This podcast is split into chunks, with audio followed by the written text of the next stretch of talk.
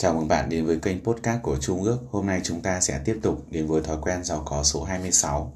Tôi sẽ không ngại đặt câu hỏi để học hỏi từ người khác. Một quan niệm sai lầm phổ biến là người thành công không đặt câu hỏi. Nếu ai đó liên tục đặt câu hỏi, họ sẽ được mặc định rằng chắc hẳn vì họ không thông minh và không am hiểu thì mới phải làm thế. Nhưng thật ra, đặt câu hỏi là một việc thông minh nhất mà bạn có thể làm nếu bạn muốn thành công trong cuộc sống. Người thành công phát hiện ra điều này rất lâu rồi, họ mới trở nên thành công. Họ bị ám ảnh với việc đặt câu hỏi. Họ hiểu rằng việc đặt câu hỏi chỉ là một cách khác để có được kiến thức. Với họ, đặt câu hỏi giúp tiết kiệm cả đống thời gian để nắm bắt thông tin mới. Người không thành công ngại đặt câu hỏi họ sợ rằng việc đặt câu hỏi có thể khiến người khác đánh giá thấp họ hơn. Kết quả là họ hạn chế những gì họ có thể học từ người khác. Tóm lại, người thành công không ngại đặt câu hỏi. Họ biết rằng đặt câu hỏi là một phương tiện hiệu quả để gặt hái kiến thức. Thói quen giàu có số 27 tôi sẽ tìm cách gia tăng giá trị cuộc sống của người khác. Người thành công hiểu rằng để nhận lại, trước tiên bạn phải cho đi. Đây là một trong những quy luật vũ trụ bất di, bất dịch về thành công. Bạn phải cho đi những gì người khác một giá trị nào đó nhất định nếu bạn muốn thành công trong cuộc sống. Người không thành công lại sống theo triết lý tôi trước, anh sau họ muốn biết họ sẽ được gì trước khi họ dành thời gian của mình cho người khác. Họ có một cái nhìn thật là ích kỷ. Thói quen này được biết đến với tên gọi nguyên tắc phục vụ, từng được nhắc đến trong cuốn Kho báu cuộc đời của Napoleon Hill. Trong đó, Ngài Hill nhấn mạnh một câu nói mà tin rằng bất cứ độc giả nào khi đọc đến cũng phải chăn trở. Bạn sẽ không bao giờ biết được cảm giác vui sướng của cuộc đời cho đến khi bạn hiểu đầy đủ nguyên tắc phục vụ. Quả thực, khi chúng ta giúp đỡ người khác, chúng ta cũng đang giúp đỡ chính mình chính chúng ta cũng đã thành công. Với những việc làm hữu ích mà ta mang lại cho đời, phần thưởng chính là món quà tài chính đủ cho tất cả chúng ta yêu cầu, những gì chúng ta yêu cầu. Nó tương xứng với những gì chúng ta bỏ ra ban đầu. Hãy quan sát ban giám đốc của một tổ chức phi lợi nhuận, từ thiện bất kỳ. Nhiều cá nhân trong ban điều hành của các tổ chức phi lợi nhuận, từ thiện đều có vẻ thành công. Điều này có làm bạn ngạc nhiên không? Chắc không đâu. Ngưu tầm ngưu, mã tầm mã. Mã thích tầm mã. Nếu bạn muốn biết những người giàu có, thành công thường tụ tập hợp ở đâu, hãy tham gia một tổ chức từ thiện hoặc phi lợi nhuận gần hơn nơi bạn ở. Đây là một trong những địa điểm người giàu hay lui tới để phát triển quan hệ với những người có trí thành công khác. Những người sau đó sẽ làm ăn với nhau hoặc giúp nhau phát triển và thành công. Bạn sẽ không thấy nhiều kẻ ích kỷ, hăng hái tình nguyện ở các tổ chức từ thiện phi lợi nhuận. Việc đó trái với triết lý sống, anh trước, tôi sau của họ. Tóm lại, người thành công cho đi thời gian của mình mà không trông đợi lợi lộc tài chính. Họ quan tâm đến việc cải thiện giá trị cuộc sống của người khác hơn là cuộc sống của chính họ. Thói quen giàu có số 26 Tôi sẽ nuôi dưỡng các thói quen tạo hạnh phúc. Một trong những vấn đề của hạnh phúc là tất cả chúng ta đều được lập trình đi tìm hạnh phúc. Như thể nó là một mục tiêu vậy. Thế nên chúng ta ra ngoài mua sắm những thứ làm ta hạnh phúc. Mua sắm tạo ra niềm hạnh phúc ngắn hạn. Cuối cùng, niềm hạnh phúc ấy nhạt dần. Trong khi đó, tiền vẫn mất hoặc nợ vẫn phải trả và việc này mang lại bất hạnh lâu dài. Hoặc chúng ta theo đuổi những công việc sẽ cho ta khả năng kiếm nhiều tiền nhất vì ta tin rằng nếu ta kiếm được nhiều tiền, chúng ta sẽ có thể mua được hạnh phúc bằng thu nhập cao. Vì vậy, chúng ta làm việc nhiều giờ, làm hùng hục, nhưng ta dần dần nhận ra mình không hạnh phúc. Chúng ta không thích việc công việc kiếm sống của mình và khi điều đó xảy ra, việc nhà to cỡ nào, xe đẹp cỡ nào, hay chúng ta có thể mua bao nhiêu thứ nhét đầy nhà mình thật sự chẳng còn quan trọng gì nữa. Hạnh phúc không phải là mục tiêu, nó là một trạng thái tinh thần, một trạng thái thể chất, một thói quen. Người thành công biến hạnh phúc thành thói quen hàng ngày. Họ đầu tư vào niềm hạnh phúc dài hạn bằng cách theo đuổi các hoạt động, mục tiêu và ước mơ tạo ra hạnh phúc lâu dài sau này. Họ kết giao với những người vui vẻ và tránh những người không vui. Họ thể hiện lòng biết ơn về những gì họ có. Biết ơn cho phép họ tập trung vào những thứ tích cực thay vì tiêu cực, những gì họ còn thiếu. Họ tránh các hoạt động tạo ra hạnh phúc ngắn ngủi, vì họ hiểu những hoạt động này thường dẫn đến bất hạnh lâu dài như nghiện hút, nhậu nhẹt người không thành công thường thấy bất hạnh và sẽ làm bất cả điều gì để hạnh phúc. Không may, một số phương pháp họ sử dụng để mưu cầu hạnh phúc lại mang tính hủy hoại. Nghiện hút, rượu bia, ngoại tình, cá độ và nhiều thứ khác là ví dụ cho những hoạt động mà người không thành công tham gia để tìm kiếm hạnh phúc tạm thời. Những thứ này cuối cùng trở thành thói quen nghèo khó khi những thói quen nghèo khó này không còn mang lại cho họ hạnh phúc nhất thời nữa. Họ có xu hướng chuyển sang thứ khác, cũng sớm trở thành những thói quen nghèo khó khác. Cứ như vậy, cho đến hết cuộc đời, xu hướng này hủy hoại, khiến họ tan nhà, nát cửa, mất công ăn việc làm, sức khỏe xa sút, và sau cùng là một cuộc đời bất hạnh. Sơ lược về hạnh phúc. Có rất nhiều nghiên cứu đã được thực hiện về hạnh phúc david liken giáo sư danh dự về tâm lý học của đại học minnesota đã tiến hành cuộc nghiên cứu lớn nhất về cặp song sinh từng được tiến hành 1.500 cặp song sinh. Trong nghiên cứu của ông, 69 cặp song sinh giống nhau đã bị tách từ khi sinh ra. Nghiên cứu của ông nhận thấy vô số những điểm tương đồng mà 69 cặp song sinh này cùng có, bao gồm cả mức độ hạnh phúc. Liken kết luận rằng 50% hạnh phúc là do di truyền, nghĩa là nằm trong sẵn DNA của mỗi cá nhân. Cuộc nghiên cứu của Sonia Lubomirsky đã mở rộng dựa trên cuộc nghiên cứu của Liken. Trong nghiên cứu của mình về hạnh phúc, Lubomirsky đã xác định như sau. 50% hạnh phúc là do di truyền, vì vậy mà có mức hạnh phúc cơ sở. 40% hạnh phúc đến từ các hoạt động. 10% hạnh phúc từ các quyết định bởi hoàn cảnh của bạn.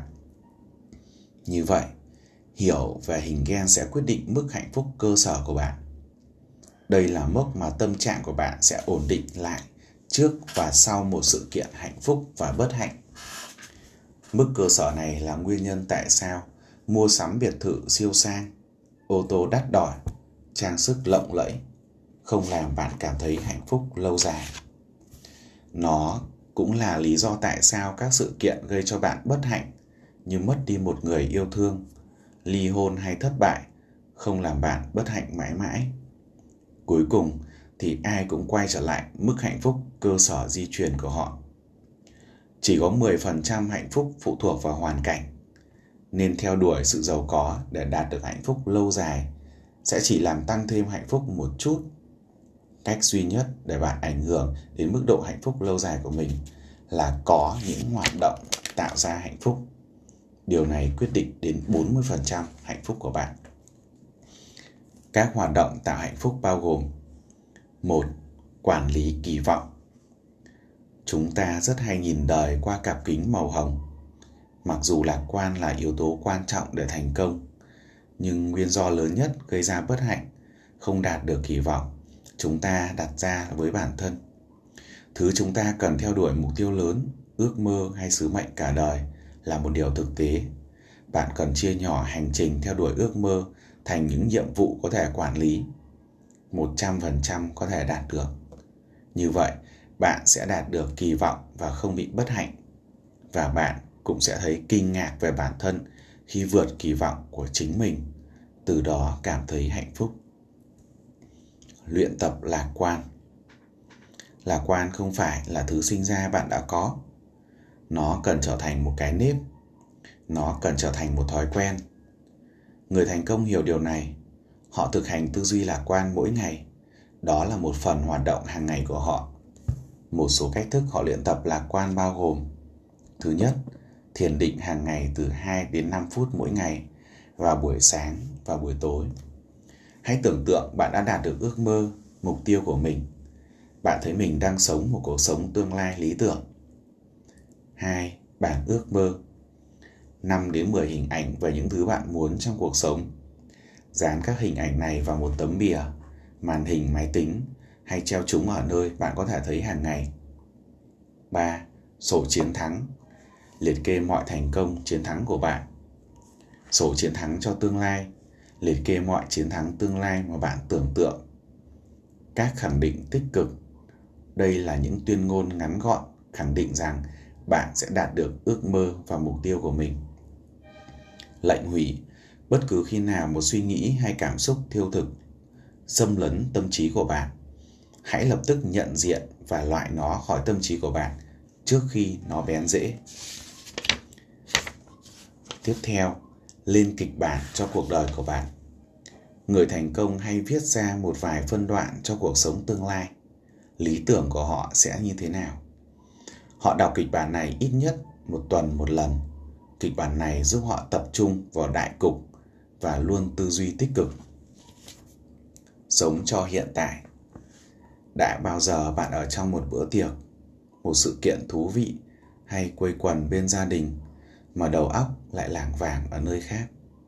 Nghĩ về công việc, về dự án cần hoàn thành, về những vấn đề với người khác hay lo lắng chuyện tài chính, hóa đơn. Thật là lãng phí sự kiện hạnh phúc quá đi. Sống cho hiện tại nghĩa là xóa sạch khỏi tâm trí mọi suy nghĩ vẩn vơ. Chỉ là tận hưởng giây phút này tận hưởng hiện tại.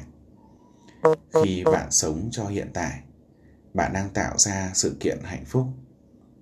Khi bạn cho phép những suy nghĩ khác can thiệp vào một sự kiện hạnh phúc là bạn đang đánh mất sự kiện hạnh phúc đó mãi mãi.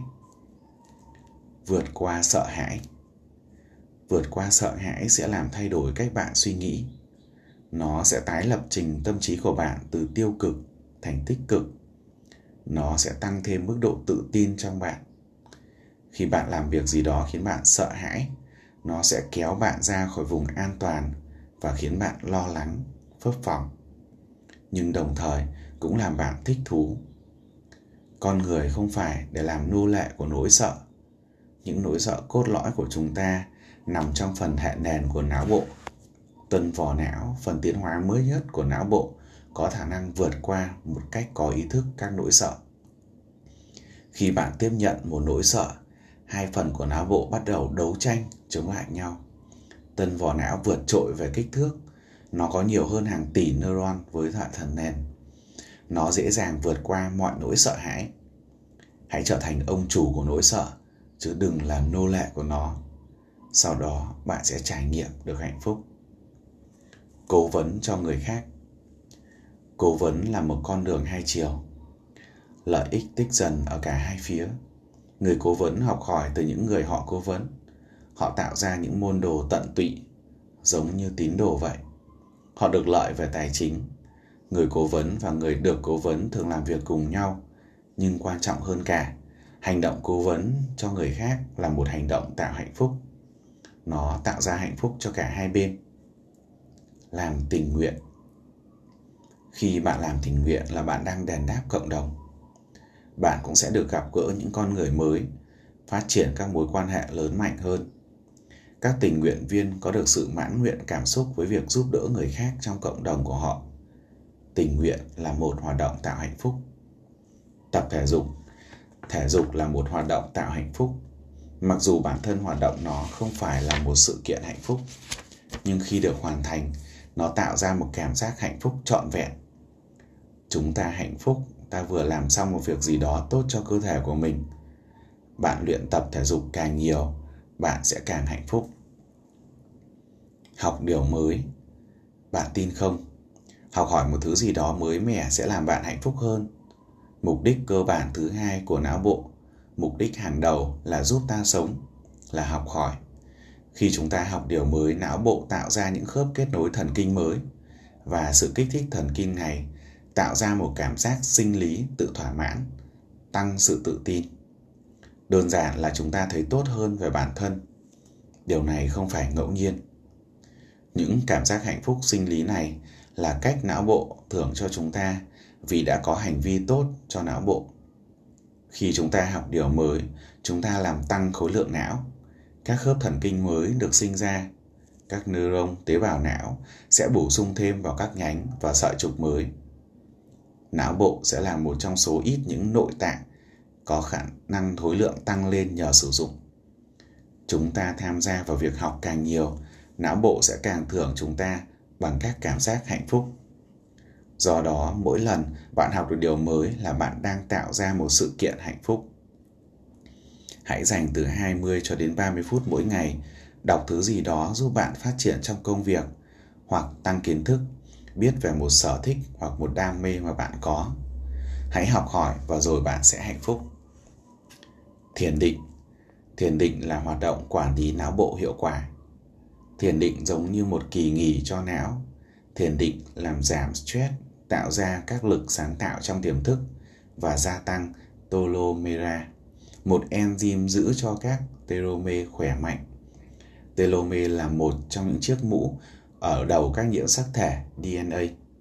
Khi các telomere bị cọ sờn, các tế bào sẽ lão hóa. Đó là lý do chúng ta già đi. Các tế bào ngừng phân chia và chết và việc này dẫn đến lão hóa. Nếu bạn chưa từng thiền, hãy đặt mục tiêu thiền 60 giây mỗi ngày vào buổi sáng, ngay sau khi ngủ dậy, hoặc buổi tối ngay trước khi đi ngủ. Nó sẽ làm cho bạn cảm thấy thư giãn hơn và mang lại trạng thái hạnh phúc. Mỗi lần bạn thiền định đều là một đồng lần tạo hoạt động hạnh phúc.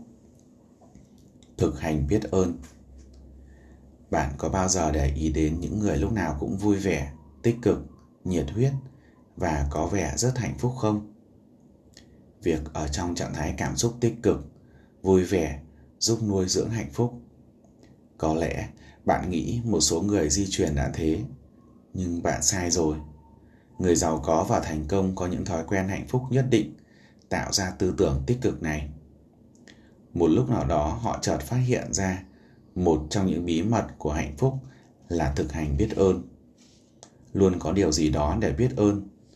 Thực hành biết ơn mỗi ngày mang lại phép kiểm tra thực tế cho cuộc sống của chúng ta. Nó chặn lại dòng suy nghĩ tiêu cực đang xuất hiện. Nó thay đổi suy nghĩ của chúng ta từ tiêu cực sang tích cực. Khi chúng ta buộc bản thân nghĩ về tất cả những điều tốt đẹp chúng ta có trong cuộc đời, sức khỏe, công việc, nhà cửa, gia đình, bạn bè, ta ngừng nghĩ về tất cả những gì ta không có và việc này thay đổi cách nhìn của chúng ta tiền đề để thành công và hạnh phúc trong cuộc sống là sống với tư duy tích cực mỗi ngày hãy thể hiện lòng biết ơn về năm điều bạn may mắn có được trong cuộc sống này. Hãy xây dựng thái độ biết ơn hàng ngày.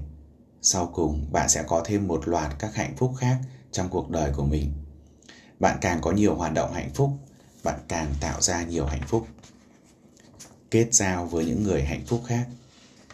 Nghiêu tầm nghiêu mã tầm mã. Nếu bạn muốn hạnh phúc hơn, bạn cần kết giao với những người hạnh phúc khác. Bạn cần dành tối thiểu một tiếng mỗi tuần với những người này bạn cũng cần giảm bớt thời gian ở bên những người không hạnh phúc. Chỉ còn chưa đầy, giảm xuống còn chưa đầy một tiếng mỗi tuần. Khi bạn có mối kết giao mới với những người hạnh phúc khác, những người này sẽ dần dần giới thiệu bạn với những mối quan hệ của họ. Chắc chắn cũng sẽ là những người hạnh phúc. Bạn kết giao với càng nhiều người hạnh phúc trong cuộc sống, bạn sẽ càng hạnh phúc. Cười lớn. Bạn cười càng nhiều, bạn càng trở nên hạnh phúc tiếng cười làm giảm stress và đau đớn nó cũng đốt cháy các tế bào não cũng giống như hoạt động tim mạch cười làm tăng sự lưu thông máu trong toàn cơ thể tăng cường miễn dịch bằng cách tạo các chất kháng sinh chống lại sự nhiễm bệnh và giải phóng các endorphin, chất thúc đẩy cảm giác khỏe mạnh. Mỗi ngày hãy đọc, nghe hoặc xem thứ gì đó khiến bạn phải phá lên cười. Hãy bắt đầu ngày mới bằng một tiếng cười sảng khoái, nó giống như một hình thức thiền vui, vẻ và dễ thực hiện. Theo đuổi ước mơ và mục tiêu Theo đuổi ước mơ và những mục tiêu phía sau ước mơ ấy giúp mang lại hạnh phúc. Nghiên cứu cho thấy chúng ta được thiết kế về mặt di truyền để hướng đến mục tiêu. Khi chúng ta theo đuổi một mục tiêu mới, chúng ta kích hoạt các tế bào não hiện có hoặc tạo ra các kết nối khớp thần kinh tế bào não mới. Các đuôi gai và khớp thần kinh mới được hình thành trong não khi chúng ta theo đuổi một mục tiêu. Não bộ thích điều này và nó giải phóng một số chất dẫn truyền thần kinh, tạo ra cảm giác vui vẻ hoặc hạnh phúc khi chúng ta học được những thứ mới về theo đuổi mục tiêu. Mỗi lần bạn học điều mới trong quá trình theo đuổi mục tiêu là bạn đang đi ra tạo ra một sự kiện hạnh phúc. Chức năng sinh lý này chính là lý do tại sao nhiều người theo đuổi hạnh mục tiêu nhận thấy quá trình theo đuổi này làm họ thỏa mãn hơn so với việc thật sự đạt được mục tiêu đó. Làm gì đó sáng tạo. Con người sinh ra là để sáng tạo. Sáng tạo nằm sẵn trong dna của chúng ta. Các hoạt động sáng tạo giúp giải phóng con người thiên tài trong ta. Tất cả chúng ta đều có gen sáng tạo. Khi chúng ta theo đuổi điều gì đó sáng tạo, nó kích hoạt các cảm giác tích cực và tạo ra các con đường thần kinh mới não bộ thích điều này. Vì vậy, nó thưởng cho chúng ta bằng việc bơm thêm các chất dẫn truyền thần kinh, tạo cảm giác phấn chấn.